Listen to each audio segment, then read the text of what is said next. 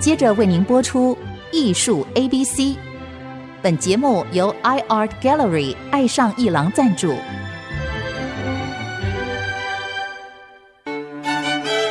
Appreciation, buying and collection。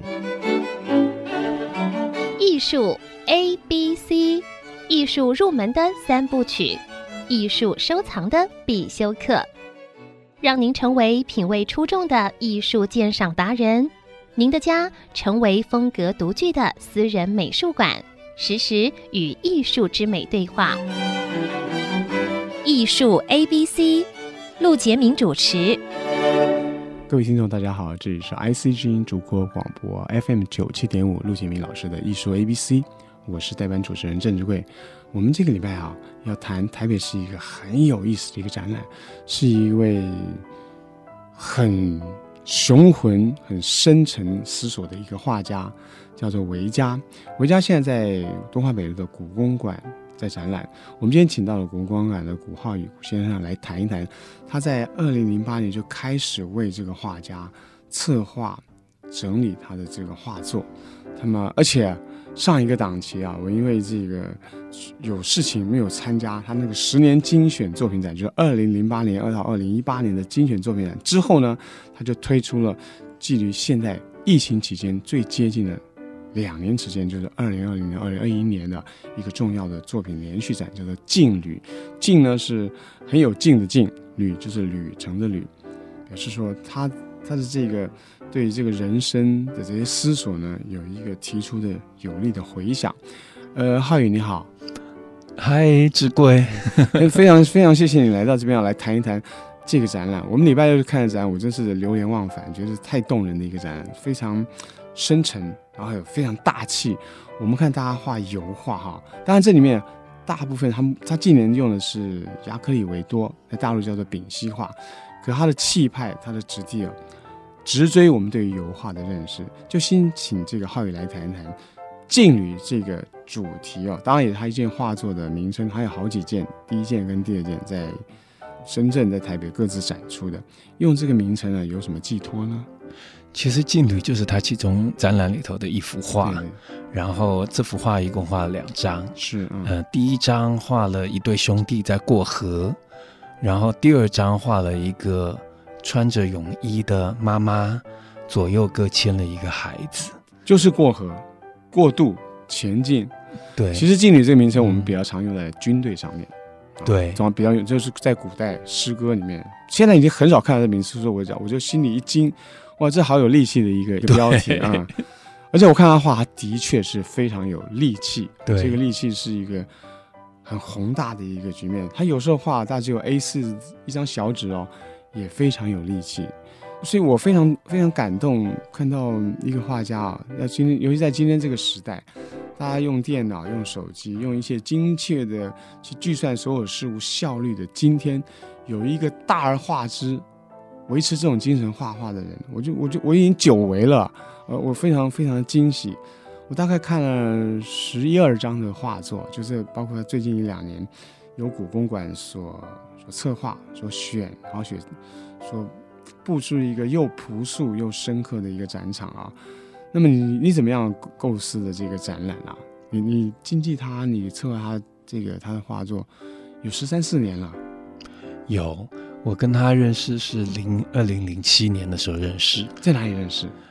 我就是在重庆认识他，我一直以为他在北京。哦、呃，所以都是缘分。所以他的背景跟他现在的教学工作也在。他是中央美院毕业的，嗯、所以他嗯版画系，但是他毕业以后他就回到重庆去当版画系的老师。那他现在是版画系的系主任，版画系系主任，版画系系主任。哦。难怪我在这个今年的台北当代啊，看到在你的这个画廊看到他有两张版画，呃，石板，石板。然后这个版画里面的图形一样，可是一大一小，尺寸不一样，可见它不是一个传统的。就是复制一样版画的方式，我觉得他很有趣。就是他，他是一个非常热爱古典的一个人。可是古典跟学院其实不太一样，嗯、就古典是永恒的，然后它有一种平衡的一种美感。呃古典有时间的、有历史的、有空间的，然后延续到今天。但我觉得他的话，另外一部分，我觉得更重要的是，他其实不是怀旧，他也不是考古，那个东西就死掉了。为什么我们看了会激动？就是说，这个历史它好像活起来了，重新活了一遍。那它完全反映的是这个时代，包括我们看到，呃，镜女，他讲的其实有些图像是今天的图像，有些图像可能是七八百年前的的的图像，但是这些图像重新画了以后，其实它完全是解决。今天的问题，跟重新对于今天这个时代所有生活在这个时代人的一种想象。对你，你讲的这件事真的引起我有一个感受。我就刚进你的画廊，迎面而来就是一个一个图形，它的标题很有趣，叫做“二零二零零二一零”，就说的是一个时间，二零二零年二月十号。我们突然想起来，那不就是台湾在疫情啊开始出来的那个那个那个时候？可是那个图面上画的是。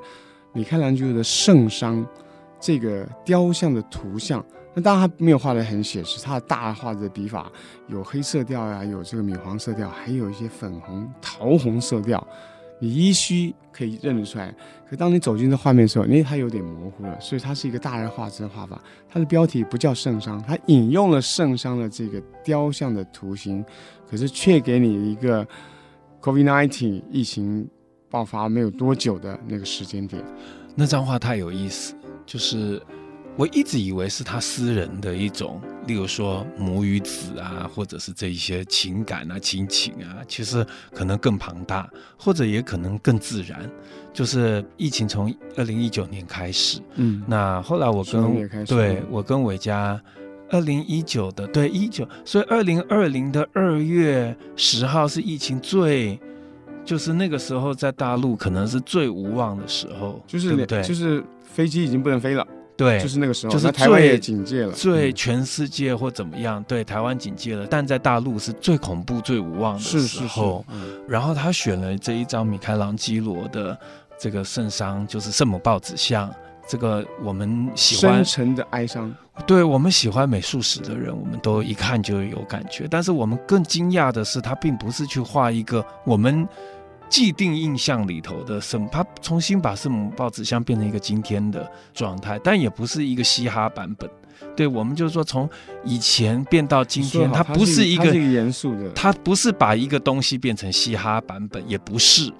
它里头有一种，你你看米开朗基罗的皮耶塔，从他年轻二十二岁到他八十几岁，嗯不同的版本。那这个版本是我们懂美术史的人，他其实看了会会连接到很多的我们自己生命的情感，因为年轻时候对美的一种那个美丽的耶稣、放松的身体跟那个美丽的母亲，可是他是身上，就里头那种粉红色。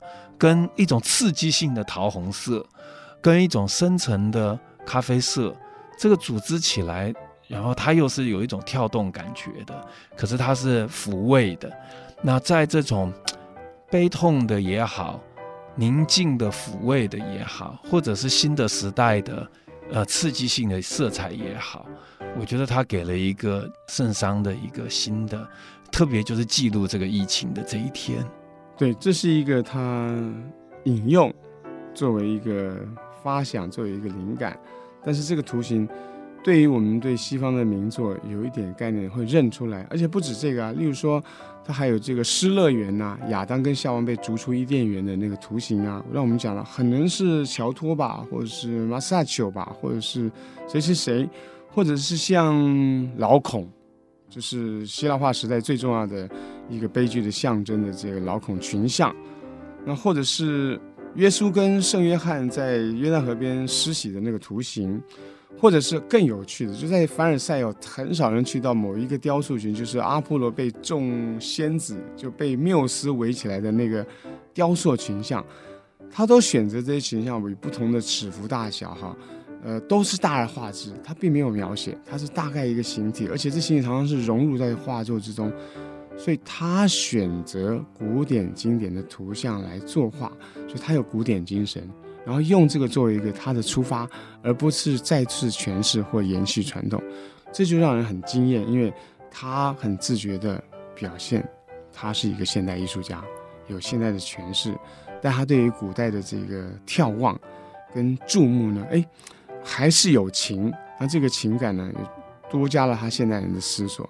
我非常喜欢他这个部分。谢谢。嗯，对，他信手拈来的知识，可是他完全转化成，然后再下来，我觉得他解决的是今天这个时代的问题。我觉得这件事情是很重要，就是他他并没有要卖弄，也没有要当一个美术史的老师。说的太好，他这件事很重要。他是一个艺术家，艺术家卖弄观念或者是卖弄知识，卖弄美术史就会就让我们觉得可惜了，就会讲的是美术史，而不是讲的是绘画。他还是画的是他要画的，而且画出来，他只是借用了一个第一时间出来的一个图像，但这个图像完全解决的可能是他个人的。的情感、家庭、亲子，或者是在他所生存的时代里面对的时代的表征，那这些东西，我觉得后者是让这些作品更有意义的。也就是说，你不知道这个是。呃，你不知道米开朗基罗，你不知道乔托，你不知道老孔像，没有关系。对对，因为他同没有，关系。例如说，有一张画兄弟的，你可能我们在美术史上一看，我们会知道说他可能是耶稣跟圣圣那个施洗约翰。那张标题叫做无名，无名，没有名字，所以你也不用问。对，你看到两个男子在那个地方，哎，你觉得就是小像有一个互动，像兄弟的那种感觉。是，就是我们在那个罗而事实上在圣经里面，他们也是表兄弟，耶稣跟圣约翰也是表兄弟。对，就就是那个兄弟之情，不管是对，不管是道义上，在人生的追求上，跟他们的关系上，其实两个男子在里面，他就会产生这种。所以其实最后回答韦家的作品，我觉得是两件事情。从一开始就感动我，就是他并没有要当老师，他也没有要当一个绕来绕去的哲学家，嗯，他就是一个画家。但是这个画家，他对整体的人类的美学，他可能是一个东方人。我常常说，就是说几百年下来，或者是几千年下来，很多人类美术史上的图像，它已经不是属于哪一国人或者是哪一种人了。它就是一个你对他的了解，那这些了解最后，我觉得就是他自己的事吧。所以这个是第一件事情，是他作为一个艺术家，他所关怀的是什么？其实就是人嘛，就是他关怀是今天这个人。你说的太好，好。关于人这个主题，我们真的要进入他的画内心。我们先休息一会儿，待会来谈。好的。韦嘉用人这个主题来成为画中的核心。对。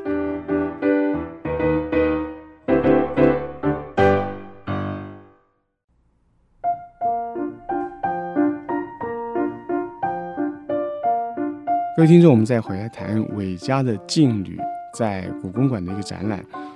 那么，故宫馆这个展览呢，会到八月二十二号，我们把握机会去看这个展览。那我们请到了故宫里的古浩宇古先生，策展人、画廊主人，跟这个艺术家结识、思索，替他策划展览有十三四年历史的这个浩宇啊，来谈。我们刚刚聊到一个话题，就是。哎，为什么他的画作啊引用了这么多古典的经典，而且呢都是人体，就是 nude 这个人体裸体出现在画中，在西方有它的意义，而你取用古代的这个题材作为一个 motive 一个主题一个动机来发展出你的变奏的话，为什么都是人体呢？这个人体呢，在西方是一个沐浴。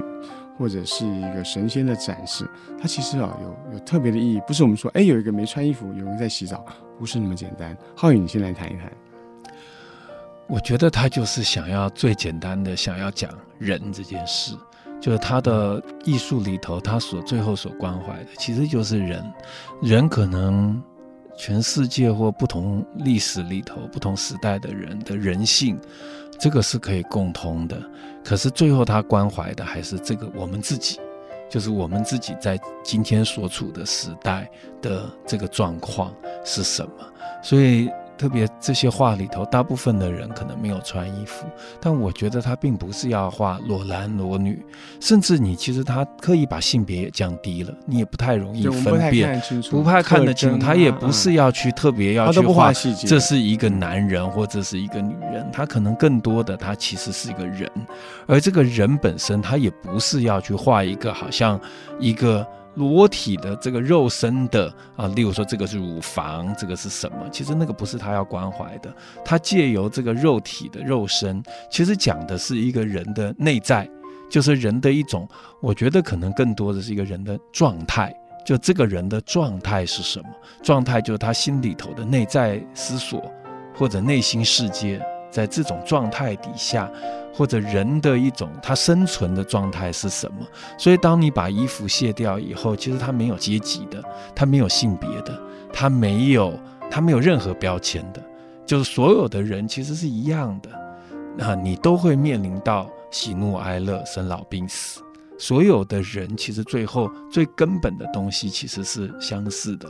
可是那个是一个大灾问，就是最最深刻的东西在那里。是的，在西方，西方是有个传统，那古希腊距今呢超过两千五百年以上啊。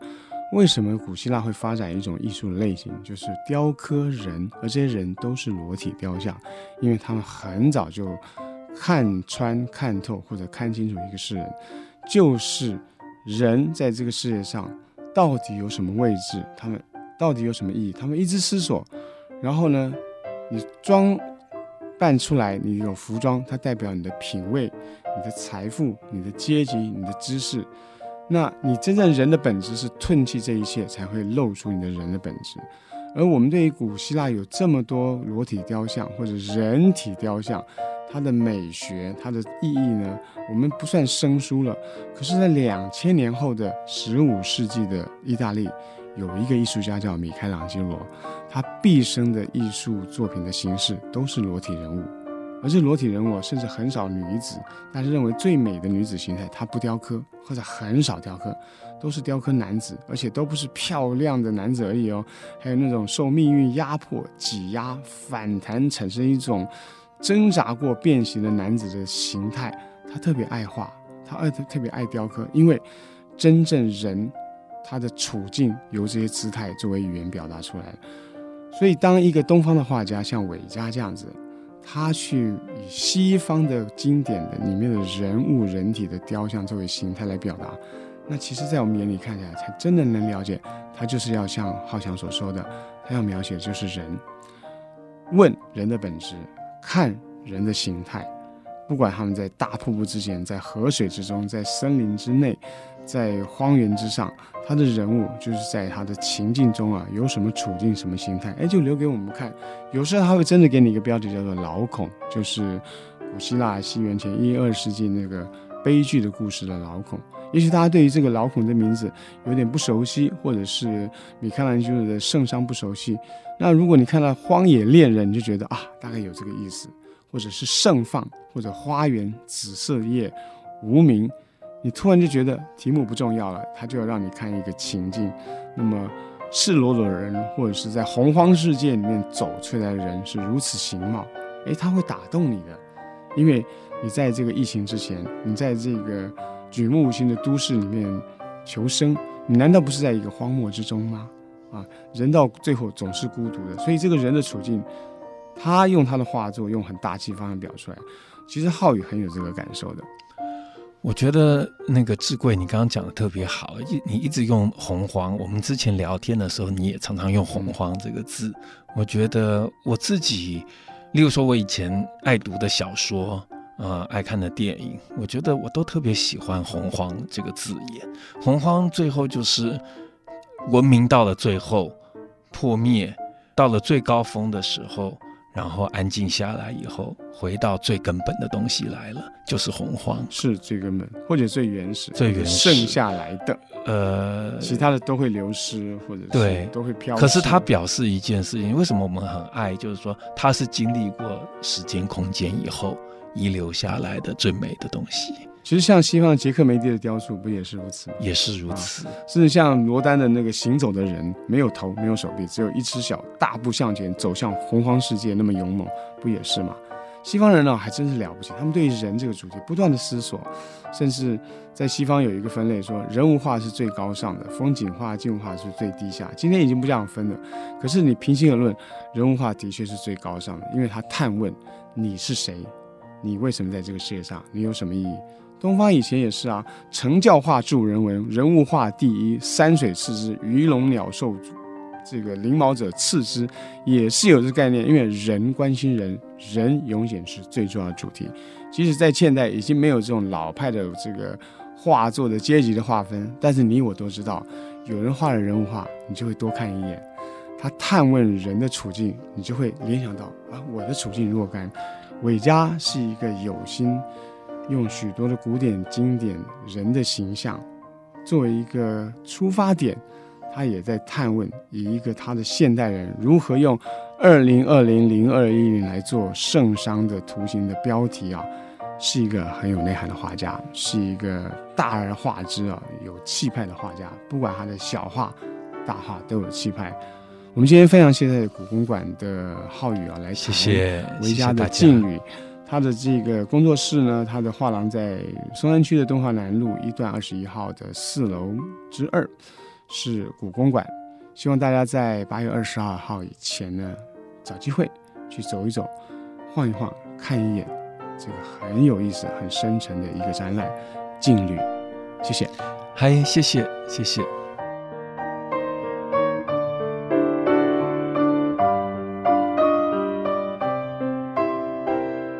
以上节目由爱上一郎赞助播出，放松心情，静静体会艺术的美好。